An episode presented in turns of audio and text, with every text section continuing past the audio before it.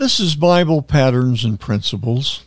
My name is Dan R. Crouch, and I am the pastor of Fountain of Life Community Church in Prescott Valley, Arizona.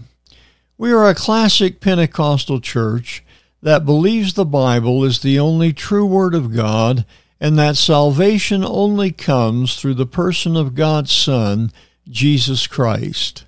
I believe the most important decision in your life is to accept Jesus Christ as your Lord and Savior. Repenting of your sins and giving your life to Jesus is the key to joy, peace, and success in your personal life. At Bible Patterns and Principles, my goal is to help you find the peace and comfort God wants you to experience. Let's look at our scripture verses for today. In Nehemiah chapter 9, beginning to read with verse number 16, the scripture declares, But they and our fathers dealt proudly and hardened their necks, and hearkened not to thy commandments, and refused to obey, neither were mindful of thy wonders that thou didst among them, but hardened their necks, and in their rebellion appointed a captain to return to their bondage but thou art a God ready to pardon, gracious and merciful, slow to anger, and of great kindness, and forsookest them not. Here we see a picture of the nation of Israel. God had been good to them and blessed them. However, the Bible declares that they were not mindful of the goodness of God that He worked in their lives. Instead, they rebelled against the God who had created them. I believe such is the state of our nation.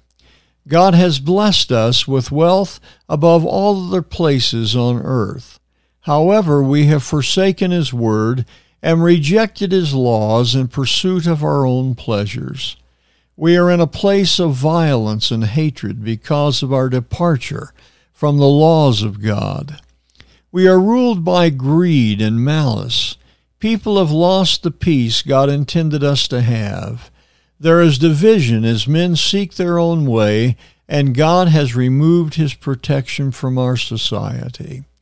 We read and hear daily of killings in our streets, rebellion against our police and public officials. If there is not a return to civility and respect of God, it is only going to get worse. Fortunately, we can see that God is ready to pardon. He is willing to forgive our disobedience to Him. He has not yet forsaken us. As a nation, we need to repent of our sins and return to the foundations that brought blessing to us. Let us pray and ask God to once again put His hand of protection and keeping on us. Unless we do, I am fearful of what is ahead for a people that continue to reject God.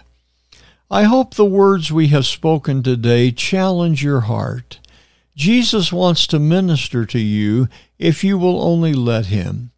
If you have not done so, invite Jesus Christ to be your Lord. All you have to do is invite him to forgive your sins and be your personal Savior. If you ask, he will honor your prayer.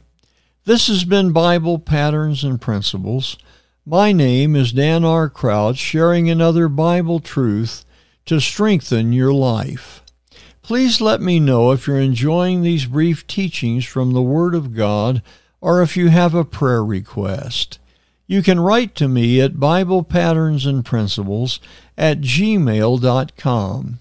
I would very much enjoy your comments and would feel very privileged to pray with you concerning the needs in your life.